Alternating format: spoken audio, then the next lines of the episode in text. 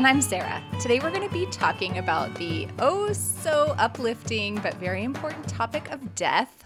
But first, let's check in about how it's going. What are your highs and lows right now, Catherine? My high is that I we we met with our parenting coaches this morning and we just had this interaction that was really heartwarming. The man who's the parenting coach, like they were kind of going back over for some reason. We're not meeting with them again in 2022. So they're going back over sort of the progress since we've been working with them about six months now. And the man started crying. Like they were talking about how they were talking about us at at breakfast this morning and like how he was just so grateful that Sydney landed in a family where the parents were willing to do so much work and willing to really adjust their environment and consider their kid as good and like fight for her. And it was just this really, it's not very, I mean, it felt super uncomfortable, like really good in a very healing way because they're, they were just caring for us so deeply. And I could tell Nathan felt like super awkward and then I started crying and we had this like whole moment earlier today that was just very heartwarming. And so I'm very grateful for the people in our lives that have supported us as we've been working to learn how to better support our kids. And that was just like a really beautiful moment that brought that together. I have this like joy bursting out of my face that listeners cannot see because I'm just I just love that on so many dimensions. I just love that you found someone you found people who are so helpful and that you're having such a positive experience. That's incredible. Thank you for sharing that. Yeah, it's really good. And then I don't really have a low. Just a second high is that the kids were out at school all week last week for Thanksgiving, and we I was home Thursday, Friday, and then the weekend. And so I just feel like we had a really calm and peaceful break in time together that was just really nourishing and enjoyable, which I, I just don't take those kinds of, especially like more extended periods of time together for granted at all because there has been so much challenge. And when things feel like they're going really well for like multiple days, like have kind of a hard time relaxing into it, but I feel super grateful for it. So that's my second high. That is so great to hear. And yeah, I was just going to say if you go back and look at the, our archives, like every time you come back from a break, you're usually like, it was really hard. So this is awesome to see a, a shift. I hope it keeps up after the longer winter break too. We'll see the India trip. What are your highs and lows right now, Sara? We've settled into the hinterlands of Australia, and Ooh. I am just loving life so much. Like, our children are both enrolled in full time school for the next three weeks, which is something that has not happened for the past 180 days.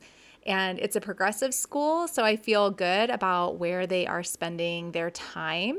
And they are just honestly like happier people when they have more social interaction outside of our family. And we've gotten into a much better place. It was harder in the beginning of the trip, but we've gotten into a better place as a 24 7 family. But our most optimal setup really is when the boys go to a good school. Like it just makes all of us appreciate each other that much more when we're back together. And as long as I'm spending an hour with them in the morning before they Matt and I are both spending that time with them before they leave and then I'm able to stop work when they get home from school around 3:30 then it still feels like we have enough quality time together. That's awesome. I'm so glad that you found that school and they let you enroll for 3 weeks. That's incredible. I'm so relieved.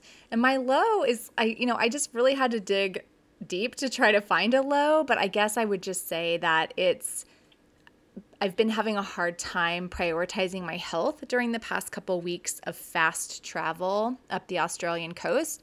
And when I think about my health, I'm thinking about trying to walk for at least an hour five times a week and trying to go lap swimming three times a week and stretching for five minutes at least five times a week and using food to fuel my body and not fulfill emotional needs. So those are like my core like practices right now that I'm trying to hold close to my heart related to my health. And it's just so much harder when we're doing fast travel. So now that we're settled into the hinterlands for three weeks, I feel so much better already. I mean, it's really like day two of the boys going to school, but I've already been doing daily walks and I've already gone lap swimming at a pool that's just 15 minutes away. And I bought a blender so that I can make my daily smoothies. And I've been cooking more from scratch, including I have a, right now, I'm in the process of making a pie crust for a quiche. So it feels really good and really exciting. That's awesome. I'm glad you're getting to settle in a little bit. Me too. And now let's talk about today's topic. While all the other bloggers and podcasters are talking about the holidays and how to have so much fun, our topic is facing death so we can truly live. And I know it sounds really bizarre to be doing a podcast about death. And if I had to guess, this will probably be our least listened to episode. But the inspiration came from listening to a hospice worker talk about how to have a healthier relationship with death so that it can help us live better lives. And I can honestly say that preparing for this episode was incredibly helpful to me. So even if no one listens to it, I'm grateful for this process and I'm excited to have this conversation, Catherine. Let's uh, start by answering this question What is your current relationship to the prospect of death? So, I actually feel really calm about it. And when I listened to the podcast you were referencing, which I loved, by the way, we'll link that in the show notes, I was surprised that the research he shared said that people generally feel more nervous about it like when death seems far away, but then if they're closer to the end of life, they feel more anxiety about it or they feel less anxiety about it. And I'm like, oh, if I feel calm now, then how I'm going to feel really good when I get really close to death. So I felt good about that because that's not what I would have thought. Um, but I feel calm about it. And I actually, I think part of the reason is I actually see death as a bit of a gradual transition. Like, I know that I'm never going to be less close to death than I am right now. And so I just don't let that scare me, I guess. Um, I also think that, I mean, not to get too woo woo, but I just, I think that there are like glimmers of sort of transcendence when we have these really meaningful experiences in nature or really like beautiful moments of connection in relationship that feel like miniature manifestations of sort of the unity and the fact that we all belong to like one greater source energy. And i just like i believe in in the return to that after death. And so i think that also feels hopeful. And i think it helps me um, feel like the work of becoming more okay with death is actually the work of learning how to live more in the present so that we can have more of those sort of experiences of the many man- manifestations of being part of a greater whole. Because i think when we feel like we're part of a greater whole it doesn't feel so fleeting or so scary so that's sort of how i feel about the prospect of death for myself overall that said i do feel really overwhelmed if i think about me dying like soon especially while i have young children especially with sydney's unique needs I think it would just be really, really hard on Nathan and on the girls. And I think about, you know, what the rest of their childhood would look like. And I've learned so much now about trauma. And I think losing a parent early can just be really hard on kids. And so I do definitely have that concern, but my actual my actual relationship with thinking about the idea of death feels pretty calm. I I'm just going to go straight into my answer because it's so connected to everything you just said. I'm like just underlining Perfect. what you're saying. And I'm like, yep, yep, yep. Like I feel like I have gotten also gotten to a place of accepting the inevitability of death and not mm-hmm. fearing it, like really seeing it as part of like the cycle of life that we see all around us all the time in the seasons, in the trees, in the in the way leaves turn into compost and that grows new life. Like yes. it just feels like it's just part of what it is. And of course, I don't want to invite it. I don't want to invite death into my life, but I don't feel like I'm afraid of my own death at this point. Uh, kudos to you for coming to that place. I think sooner, like you're about 10 years younger than I am, and I don't know that I was in the same place 10 years ago, but I feel like now at 44.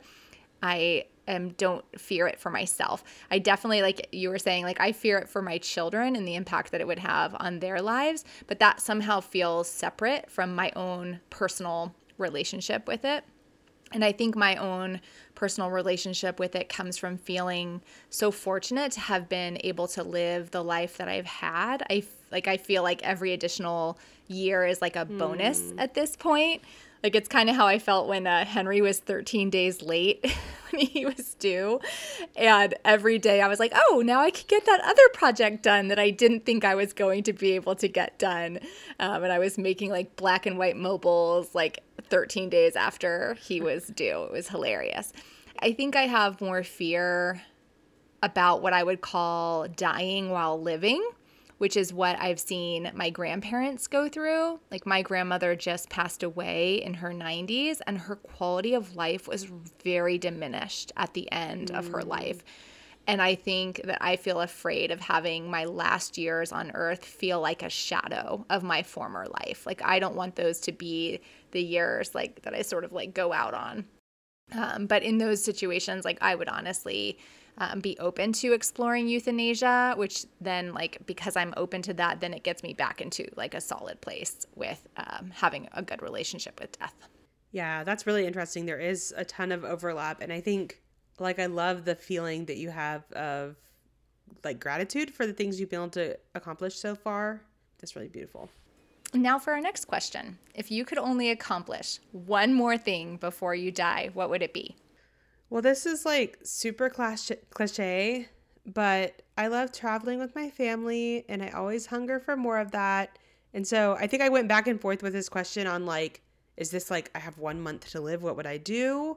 Or is this like there's another good project in me, but then I don't want that to take away from time with my family? So I just felt like if I had one month to live, I would want to just spend time with the people that matter the most to me. And I feel like when I'm not also having to work or fold laundry or do other things, that gets really amplified, which is what I feel like traveling does for us.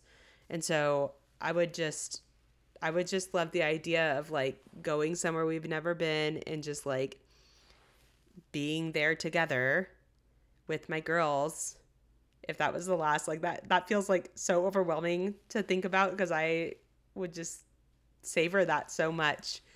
But yeah, I think that that's kind of what came to mind when I thought about this. Is just wanting to spend time with my my people. Yeah, and it's interesting that you would do that in like a travel context because I feel like traveling really does like get you out of the the day-to-day grind and like puts you into this place to have this perspective of like seeing your life from a new angle, which I think is really helpful. Um, what about you, Sara? What if you could only accomplish one more thing before you die? What would it be?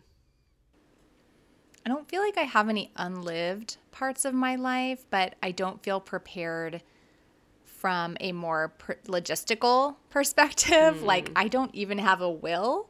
And I remember the first time that Matt and I left the boys, we were invited to a wedding in Puerto Rico, and my mom came to Austin. To my aunt came to watch the kids, and I was like, I cannot believe we are doing this without having a will in place that includes like guardianship guidance.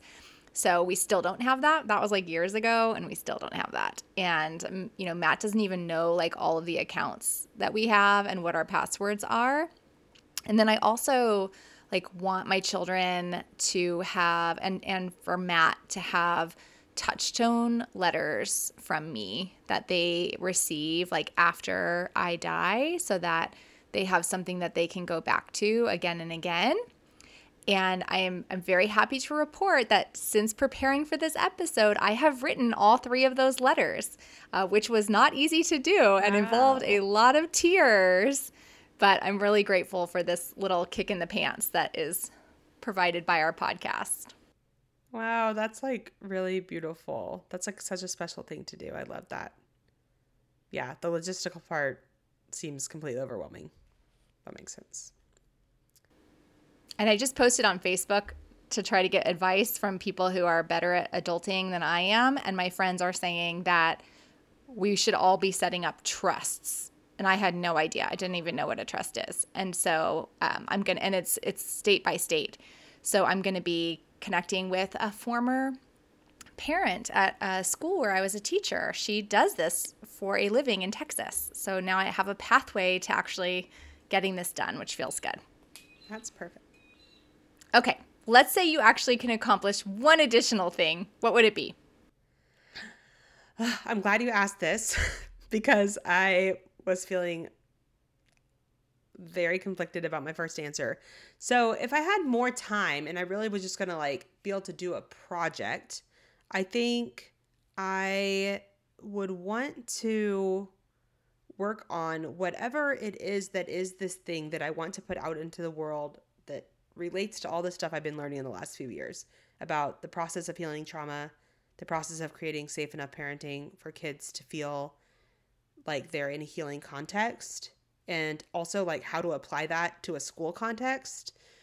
Uh, I, I feel like I still I haven't felt the urgency to like try to rush that process even though I feel like there is a natural unfolding that often happens when I like dive deep on a topic and learn a whole bunch that ends up being like I want to produce something that benefits others but I haven't felt the need to like rush it because I just I like trust the pro I'm like trusting the process is what I'm trying to do. But if I like had if I could do one accomplish one more thing, like I would love to be able to I think it would be really meaningful and maybe really helpful for people in this time to be able to create something that people could learn from or experience together. Don't know yet what that is or whether I would be doing it right now. But that's that's what I would hope to live long enough to accomplish if I could do one more thing. And I totally support the slow unfolding process, but I'm also like, I wish you would hurry up and do it because I need this. because I feel I feel like I need I know I can imagine what you're talking about and I feel like I need it desperately. Like I feel like there's so much incoherence and not incoherence as much as just like so many com- competing forces and like there it's not integrated and it's not co- coherent and cohesive in order to like figure out like how do you heal yourself so that you're parenting in healing ways and like supporting school so that the experience the children are having at home is the experience they're having at school. It's like in my mind it like makes so sense to be coherent and it's not coherent right now. And I'm like piecing it together. I'm reading different books and listening to podcasts and I'm trying to piece it together, but it's not my life path to piece it together. I just need I just yeah. need it. So I'm like I need I'm glad it's your life path and then I need to purchase what it is that you end up putting out into the world. I know. It should not it should not be this hard to piece all of this together. That's how I've felt this whole time. And I also think that like like even in reflecting this morning with the parenting coaches on the last 6 months, like I have we have learned so much in the last 6 months and so I think in some way like my learning is not complete enough yet for me to be able to create something. And so it will eventually come, hopefully. I'm not going to die all that soon, knock on wood. I just feel so fortunate that our paths have crossed because I feel like I get to sort of learn downwind of you. And you do a lot of the, like, if we're in a little bicycle group, it's like you're pedaling into the wind, and then I'm getting to, like, benefit from you doing all that hard work. So thank you. Oh, well, that's very sweet. Thank you. Um, so what about you, Sara? Like, if you could do one more thing beyond the logistics and the letters, what would it be? It would be something that I can't actually go out and accomplish right now. So I don't know if this is answer is cheating, but it would just be to experience my children as grown-ups. And I'm really Ooh. hoping that I make it to at least 85, which would mean that my children would be past 50. And you know, I think it's pretty obvious like why someone would pick this as their as their thing but i think the part that might be a little more unique to me is that i just find myself enjoying my children and motherhood more and more as they age and i know some people really love the baby stage and the toddler stage and the preschool age but i can just connect so much more easily and genuinely with my children and really enjoy their company with each year that goes by so i think that parenting will become increasingly satisfying, like the longer that I can stay in a relationship with my children. I love that. I love this the sort of awareness that you have around that and also it would be really interesting to like further unpack sometime like what we hope our relationships with our kids will look like when they're adults and what we're what seeds we're planting now to try to create relationships such that we'll want to still be connected as adults. That's interesting to think about. That's an episode coming in 2023. You just came up with it right now, Catherine. Let's put it into the spreadsheet. That's a good one. Perfect. For our final question on today's uplifting topic, what do you want your funeral to be like? so, this feels really heavy to think about. And I think I feel overwhelmed about this in part because I don't I don't want a traditional funeral, but I feel like I should want a traditional funeral. I don't know if it's selfish to like not want to have a traditional funeral. So, but I don't I don't want to leave Nathan with like the logistics of trying to figure out something like that because I'm the planner in our family and it seems like it would just be so hard to try to plan something like that while he was also trying to figure out the logistics of like how to continue our actual life and figure out childcare and figure out all the passwords for all the things he doesn't know how to access. And and he'd um, have to go um, out and get a job. And he'd have to go get a job. Yes, there's so many layers to how overwhelming that would be. Hopefully, it's not happening anytime soon. But yeah, so I think like all of that would just feel really overwhelming for him. And I also like I think back to our wedding, and I was just talking to somebody about this recently. Like we had we got married in Finland at a courthouse and we didn't have any family or friends there for like our actual wedding and then we had receptions in both places. And i don't regret that at all. Like it was just very intimate. It was just about us and it felt like the right thing to do. I personally don't feel like i don't love huge events or parties very much. And so i think that's part of this is because i'm like because i don't want to be in that space. I don't want to be remembered in that way. But then I worry if that's like selfish for the people that would like there's cultural value in the rituals that help people transition by being able to have a funeral. But I guess it's about me and so I don't know. Hopefully they find other ways to grieve. Um, but so I think what would feel most honoring to me is for just the people that I love the most to gather for dinner and like share stories about me. Mm. Um, I think there's something really healing about breaking bread together and and just talking about memories and things that we love. And then in terms of my body, I've always known that I want to be cremated. Nathan and I both want to be cremated and put probably into a body of water somewhere. That's like very common in Indian culture. And so I was I actually hadn't thought about this before, but I actually love the idea of there being some kind of like liturgy to go with that so that it could be like a bit of a ritual or a service and I'm envisioning that happening like sometimes significantly after I've passed away. And so I think it could just be like a really honoring opportunity for my kids and Nathan or whoever to like gather and release my ashes and then like also read some poems or some quotes or different things that I've gathered and put together in a bit of like a service that's maybe like blessing the returning of my body to the earth. And so I'm actually going to start, now that we've had this conversation, I'm excited to start collecting tidbits.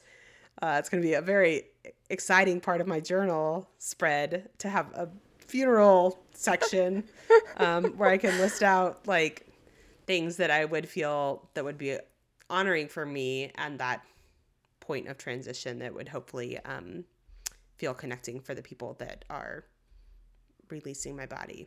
So, those are kind of my thoughts about uh, the end of life service.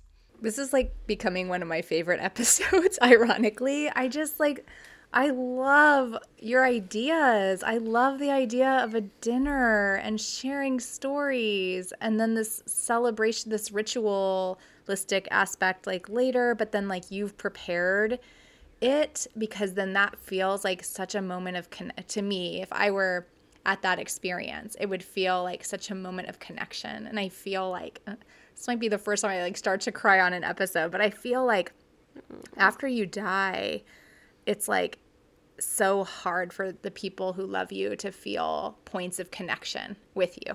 Like mm. they'll they'll have like a memory and like that will feel like a, a point of connection, but like like a living, breathing point of connection, like they don't get those anymore. But like to attend something that was planned by you with words that were chosen by you when you were alive, like that seems like such a gift. Um, and I would be bawling through the whole thing. Uh, but I, I love oh. those. I love those ideas. Yeah. I love that. And I wrote the liturgy for our blessing of our marriage service.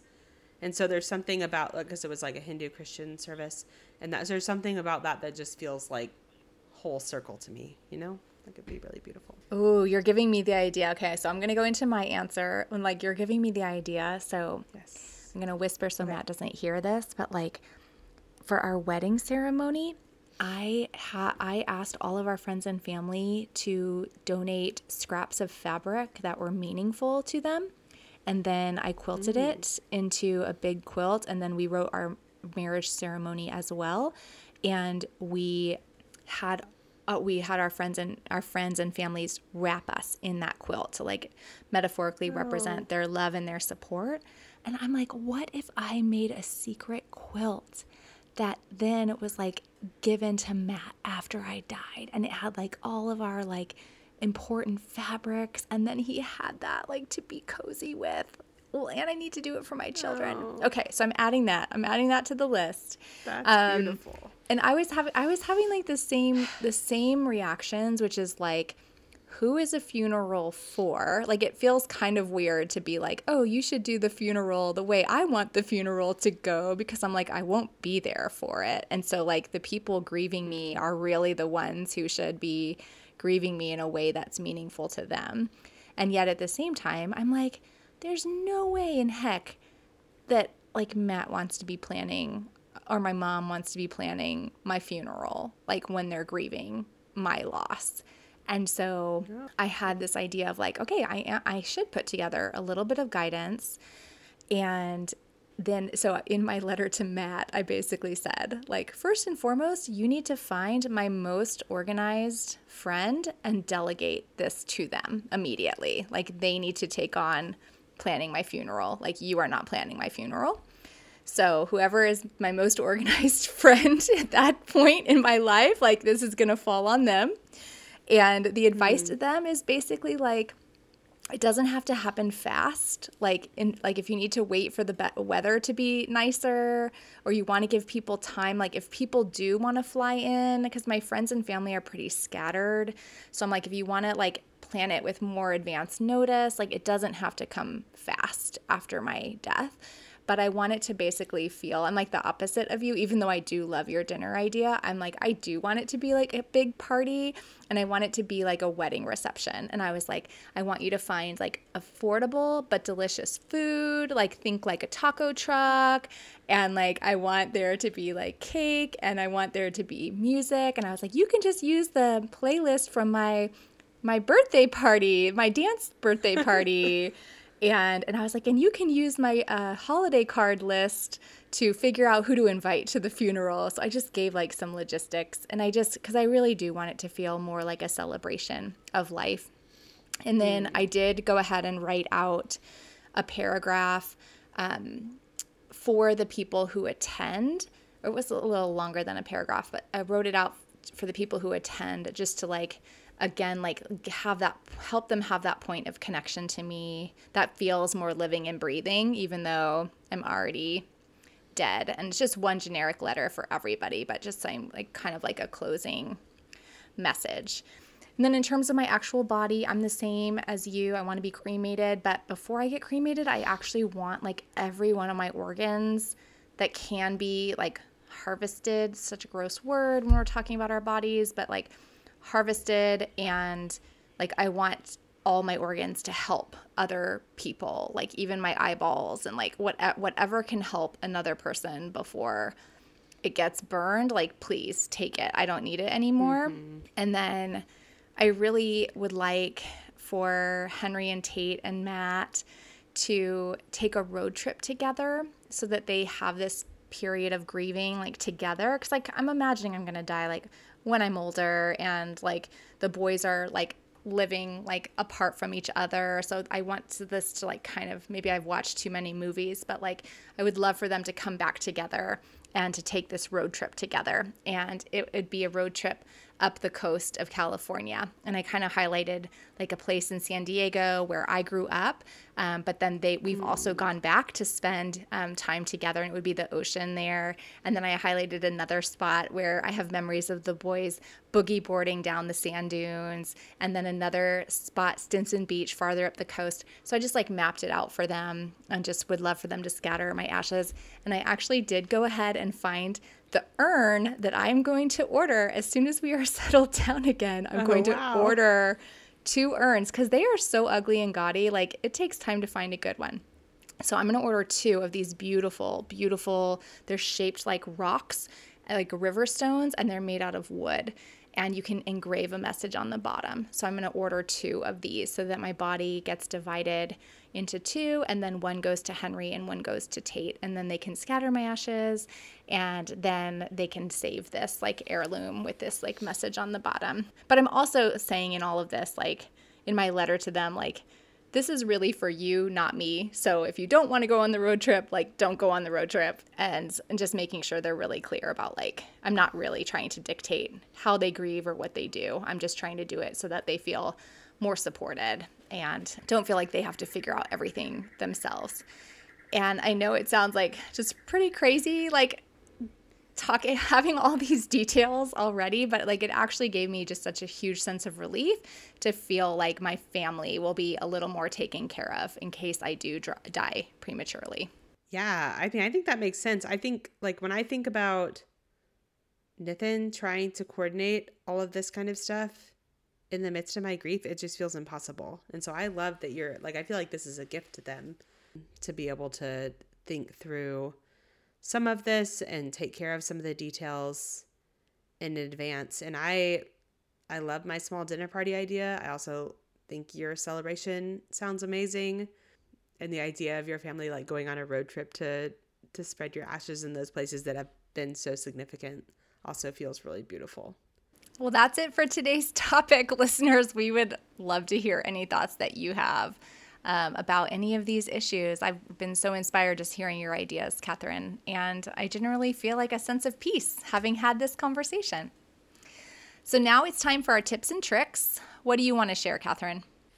I just have an Advent book recommendation.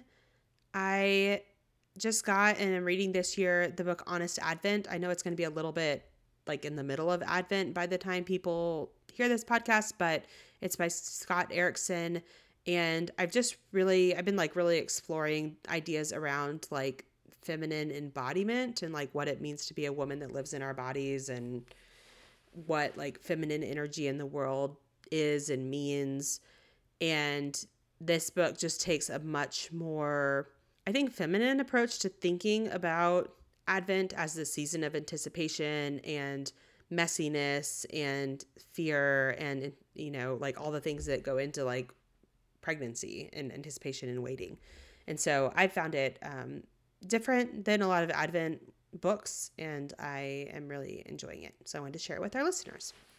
that sounds really good What about you, Sara? What's your tip or trick? Y'all probably know this already, but Target has really good craft kits right now. So I was hmm. planning, and I- hopefully it's not just an Australia thing. I think it's pretty international. But I was planning for our Christmas countdown, and I just needed like a I needed a lot of small but fun things that the boys would look forward to doing every day. So we bought a DIY eraser kit, like you make your own erasers. Like how cool is that? Make your own pom pom creatures, make your own hot chocolate bombs, paint rocks. Like it's just I couldn't stop myself from like filling the cart with these really cool kits and the boys have loved them. Like Henry literally like jumped up and down and like waved his arms like, "Oh, these look so cool." So it's been a lot of fun. Oh, I am going to have to hit that up and get some of those things for our 30 hours of airplane travel. Thanks for sharing. yes. Now let's close out our episode with facing forward. Catherine, how did you do on your intentions from the past two weeks, and what new intentions do you want to set for yourself? I have been working on the trip planning. That's still just like moving along. I have been working also on the mini retreat. I decided I needed to break it up into sections, and I started that this past weekend. And it was wonderful because I bought my 2023 planner and I'm so excited about it. And I've started like setting that up and reflecting on the last year. And I just, I love this time of year and I love that whole process. And then I was going to learn more about heart math, and I did learn more about that. And I'm reporting back that it's really interesting to learn about heart rate variability and practices for bringing your heart rate, heart heart rate, and emotional state into more coherence. I think it. I mean, I think it it maps with a lot of stuff I've learned over the years about meditation, and so I don't know that it's really that different, but we could put the link in there in case anyone's interested in learning more about that. And then in the next two weeks, I'm doing. i am already currently doing a bit of a between Thanksgiving and our trip cleanse. So I'm going to focus on sort of like healthy eating because this time of year it's just hard to do that. And then I have this long to do list. I think it's it's um, it's down to like 18 items of things to do before I go to India between celebrating Christmas with different families and friends, logistics of getting ready for a trip, planning activities while we're there. So I'm going to get through that list of stuff and then I'm going to keep working on my 2023 planner. Very excited about. Which planner did you buy? So I have decided I'm going with a bullet journal. The, pl- the planner that I used last year, they which I actually really liked, they decided like they're not printing them. They're only having digital ones this year because of like supply chain issues and printing costs. I'm just like, oh, that's so sad. But I liked a lot of the content from that. And I think some of the stuff from the journal I had, the planner I'd used for like four years before that one, I liked and I missed. And so I just decided I'm going to create my own. And so hopefully I don't regret that. But it's been fun to get started on. What about you, Sara? How did you do on your intentions from the past two weeks, and what new intentions do you want to set for yourself for the next two weeks? I'm over here adding more things to my to do list as I hear you go through your to do list. Um, the past two weeks, I wanted to take care of logistical things like waxing and haircuts, and all that is getting done. And then I wanted to enjoy our fast travel up the Australian coast, which happened as well. In the next two weeks, I just want to enjoy our Christmas countdown activities each day. I want to in, t- really take advantage of this time while the boys are in school for more work and where I'm not having to work in the middle of the night and uh, exercise. Mm and I want to get back into a healthier eating routine and just eating more mindfully. And I want to maybe get our will done or at least have a plan for that. I want to get my personal email account under control.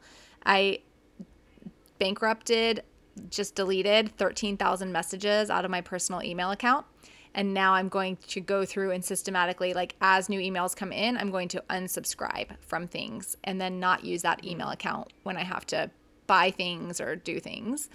And then I want to finalize my 2023 intentions. I'm really losing sight of the time of year because it's basically summer. Like summer is coming here and so my oh, rhythms are yeah. off and I'm just like so content. I'm like, I, how can I have an intention for next year? Like, because my life is so good. I don't want to change anything. So it's been a weird relationship with that. But, uh, and I also want to clean up. I have like a place where I, I've been switching more back to digital. I was doing paper planners for a while, but now I'm switching back to digital. And so I have a, a thing on my phone that I use, like when I get a book idea or a movie idea and I want to make sure that that list is like not so messy because right now I'll be listening to a podcast and I'll hear a quote and I just like type the quote in there and then it's next to the list of like things I have to buy at the grocery store. So I want to really clean that up and make that more functional next year. Sounds great. Well, that's all for this episode of So Connected. We'll be back in two weeks on Tuesday. In the meantime, you can find the show notes at SoConnectedPodcast.com or you can find me, Sara, on my blog at feedingthesoil.com. You can find us on Instagram at So Connected Podcast. And if you enjoyed this episode, we would be so grateful for your review on Apple Podcasts to help spread the word. See you in two weeks. Wishing you joy, purpose, and community between now